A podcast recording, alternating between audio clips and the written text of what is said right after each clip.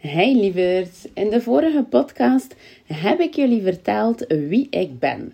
Nu vandaag wil ik jullie heel graag meenemen naar waar ik vandaan kom. Ja, natuurlijk kom ik ook vandaan uit Kortemark, wat dat in West-Vlaanderen ligt, is al te horen en mijn accent uiteraard. maar dat bedoel ik natuurlijk niet. Ik neem jullie even mee naar uh, mijn kindertijd tot waar ik eigenlijk nu sta. Nu, ik moet ook eerlijk toegeven, vanuit mijn uh, baby- en peuterjaren ken ik vooral de verhalen van mijn ouders en mijn familie. En uh, die waren eigenlijk altijd hetzelfde. Ik was een hoedlagskind. Als baby sliep ik heel veel. Uh, als zo wat peutertje... Um, ja, was ik graag met van alles druk bezig. Ging ik overal op ontdekking. Was ik wel altijd aan de slag met het een of het ander. Dus uh, dat zijn zowat uh, die jaren die verteld zijn.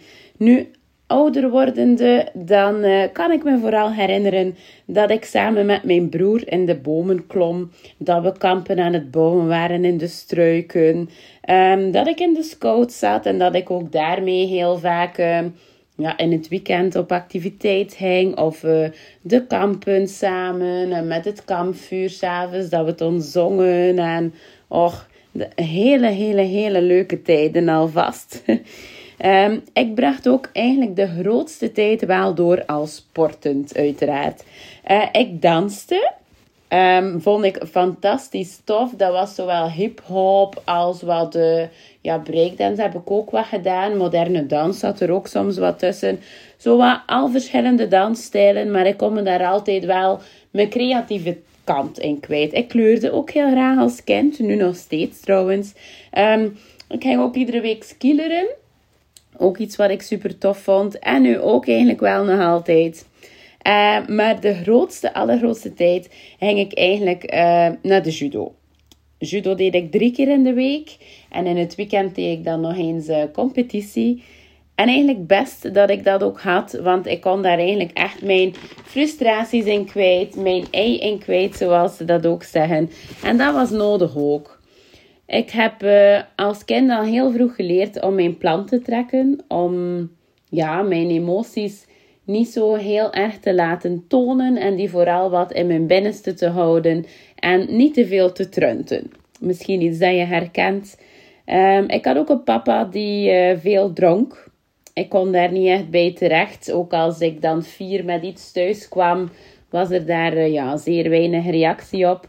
Mijn mama had al zoveel werk met mijn broer. Die was uh, drie jaar jonger dan mezelf. En dan ook nog een keer een dronken vent erbij. Dus je kunt je wel inbeelden ja, dat je je dan als oudere zus wat wegcijfert. En dat je eigenlijk al heel vroeg leert om je gevoelens op te kroppen.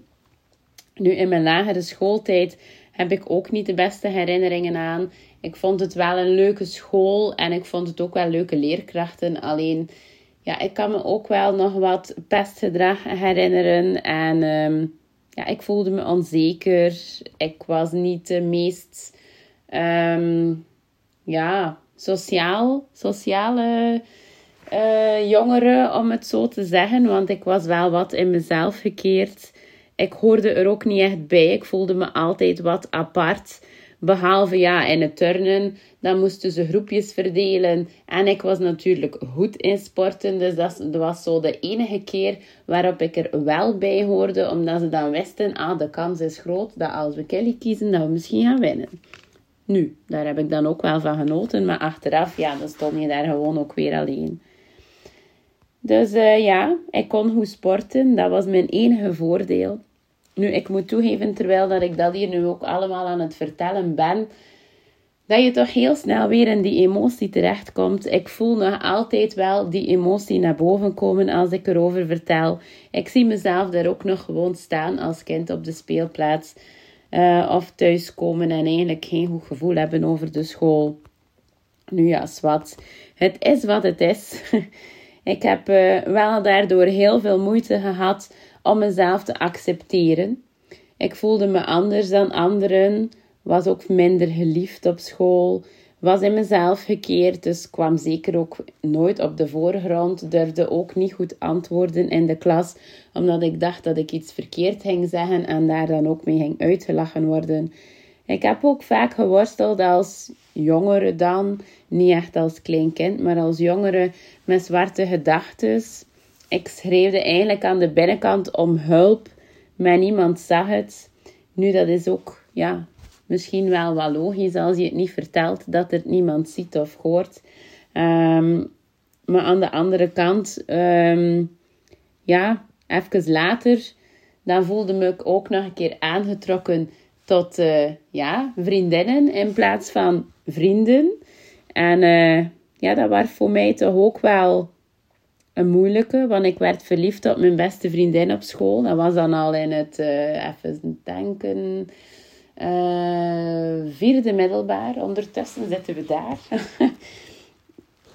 ik struggelde echt wel heel hard met mezelf toen. Het heeft me heel veel tranen gekost, maar ook slapeloze nachten. Dat was een hele, hele moeilijke periode, want het is je beste vriendin. En dan moet je gaan vertellen dat je er verliefd op bent. En je weet niet of die gevoelens wederzijds zijn. Want zij was toen samen met de jongen. Ik eigenlijk ook. Maar ik voelde van, hm, het is hier toch wat raars. Dat is hier toch niet, niet juist. Nu, ik ben altijd blijven vechten. Heb altijd blijven geloven. Ben altijd blijven doorgaan want ik had zoiets, al ben ik anders, anders zijn, dat is ook oké. Ik ben uit de kast gekomen. Ik denk dat ik ook de eerste was op mijn school of zo wat in de buurt. En ik moet toegeven, de eerste reacties waren echt wel heel pijnlijk en kwetsend. Ook thuis en bij familie werd het niet altijd uh, heel positief onthaald. Nu, ik wist ook van, ik moet daardoor. Voor de mensen is dat natuurlijk ook soms een schok. En daarna, beetje per beetje, begon ik eindelijk geapprecieerd te worden. Het vuurtje in mij kwam terug en ik leerde terug in mezelf geloven. Ik leerde terug om mezelf graag te zien, ook al was dat vaak met ups en downs, maar ik wist weer van ooit kom ik er. Ik geloofde het weer, ik zag het weer. En in 2007, want dan zijn we al een heel stuk verder natuurlijk, leerde ik de vrouw van mijn leven kennen. In 2008 zijn we samen een frituur begonnen en in 2009 zijn we getrouwd. Onze toekomst zag er goed uit. We hadden een fantastisch goede zaak. We hadden vrienden, altijd plezier. Tot er plots, uh, ja, schuin achter ons, een uh, nieuwe frituur startte. Een binnenhuisfrituur. Ja, en wij zijn ook mama nu. Dus ja, we snappen het wel dat als je kinderen hebt, dat je graag op je gemak bent. Liefst van al nog met een speelpleintje erbij. Dus ja, dat was een beetje onze dooddoener. We hebben keihard gevochten. We hebben twee jobs gecombineerd om toch maar te kunnen overleven. Maar het was eigenlijk dweilen met de kraan open. Het had geen zin meer en we hebben echt moeten een hele moeilijke, harde knoop doorhakken. En uh, in september 2009 hebben we dan eigenlijk moeten de boeken neerleggen. Dat was best een moeilijke en heel emotionele beslissing, vooral. Want ik was nu eindelijk ergens goed in. Ik voelde me succesvol. En dan komt het gevoel weer van: ah nee, zie je wel, ik kan het toch niet. Ik geloofde weer niet meer in mezelf. Ik geloof dat ik niks meer kon. We hebben dat jaar ook eerlijk gezegd echt wel heel erg diep gezeten. Ook financieel. We moesten met de rekenmachine naar de winkel, wat dat al helemaal niet leuk was. We hadden soms ook geen geld om brood te kopen. We leerden overleven op de, op de restjes. Uh, we zochten hoe het ons wel ging lukken. Ons lijf begon te protesteren. We hadden elke dag wel ergens last van. Ons lichaam, ja. Ik ben toen denk ik zelfs een paar keer geopereerd geweest aan mijn knie. Melissa is een paar keer in het ziekenhuis terechtgekomen. Dus uh, je voelde echt dat het helemaal de verkeerde kant op ging. We kregen ook allebei serieus wat gezondheidskwalen, hadden ook wel heel veel schrik omdat er deurwaarders konden komen. Dat was ons verteld geweest in de rechtbank. Dus uh, ja, dat is een schrik en een paniek dat je eigenlijk niet wil meemaken. Steeds als de bel gaat of als de postbode kwam, dat je dacht van wat gaat het nu weer zijn? Of van mij weer al een factuur. Hoe gaan we dat doen? paniek, onmacht, echt geen fijn gevoel. We begonnen op de duur zelfs gewoon s'nachts te leven en overdag te slapen. We keken uren naar series. ondanks alles hebben we toen zelfs ook wel echt genoten van die momenten waarop dat de vrienden kwamen, um, ja, die toen meekeken naar de series, of waarmee we gewoon een gezelschapsspelletjes speelden en de leute en de plezier dat we hadden. En toen was er plots een moment waarop dat we dachten van, maar echt, zo kan het nu toch echt wel niet meer verder. Nu, we hebben uh, toen echt wel ook de knop kunnen omdraaien. En we hadden gelukkig ook wel nog heel veel dromen. We wilden kindjes, we wilden een eigen huis. En dat trok ons stapje per stapje terugrecht. We kregen terug die vechtlust. Weet wel, zo dat vlammetje die je begint te branden. Zoiets die je zegt, dat stemmetje die je zegt van... Kom maar, je staat terug recht. Die kop omhoog. En we gaan er terug voor. En zo gedaan. Zo gedaan. Eh, de vechtlust kwam terug. En even later... Ja, heel bizar. Zagen we een berichtje passeren dat ze iemand zochten voor de kinderopvang.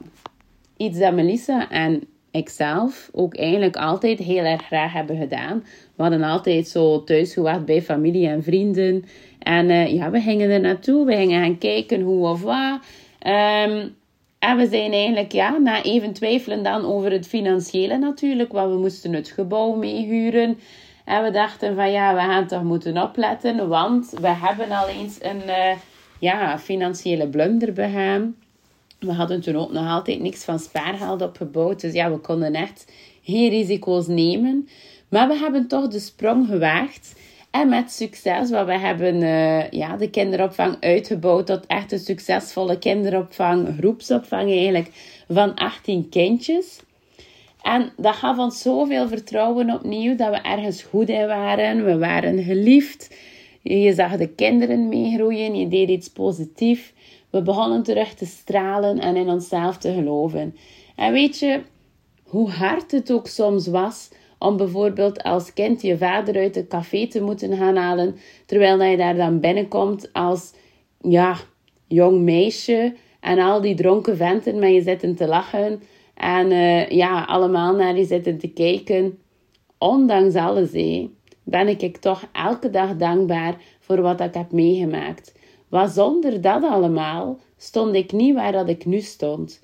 Zonder dit alles wist ik niet hoe ik kon luisteren naar iemand of hoe ik iemand zijn gevoelens kon lezen, zijn emoties kon lezen, hoe ik iemand kan begrijpen en hoe ik heel snel kan geven wat een persoon nodig heeft. Dat heeft mij zo uniek gemaakt daarin. Hoe ik iemand kan motiveren en inspireren. Ik heb er alleszins heel veel uitgeleerd. En dat doe ik nog elke dag. Nog elke dag leer ik uit ervaringen die ik meemaak, uit verkeerde keuzes die ik heb genomen, uit verkeerde vrienden die ik heb aangenomen, waarvan ik achteraf dacht van, maar Kelly toch, dat hij daar ooit zei gelopen. En achteraf dan leer je een les. En dan kom je dat niet nog een keer tegen, want de volgende keer dat herken je dan alweer. Dus eigenlijk sta je dan alweer een ervaring rijker in het leven. Een ervaring rijker die ik ook meeneem in mijn business. Ervaringen die ik ook meeneem in mijn gezin.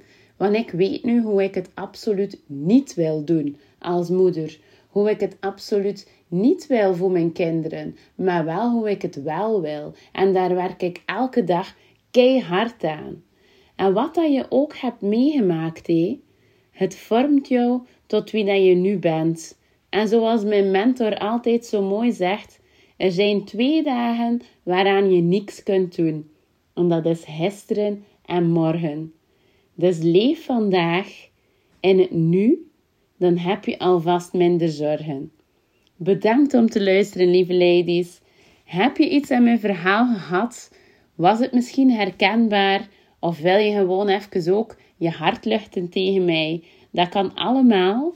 Reageer gerust op een, in een review of reageer gerust in een privéberichtje. Uh, je zult me wel vinden, zichtbaarheidscoach Kelly. Of gewoon Kelly Velle, daar ben ik ook bereikbaar op. Um, Je mag altijd een leuke reactie nalaten of een uh, likeje. Abonneer je gerust op mijn kanaal, want er komen er nog veel meer. Tot de volgende. Salutjes!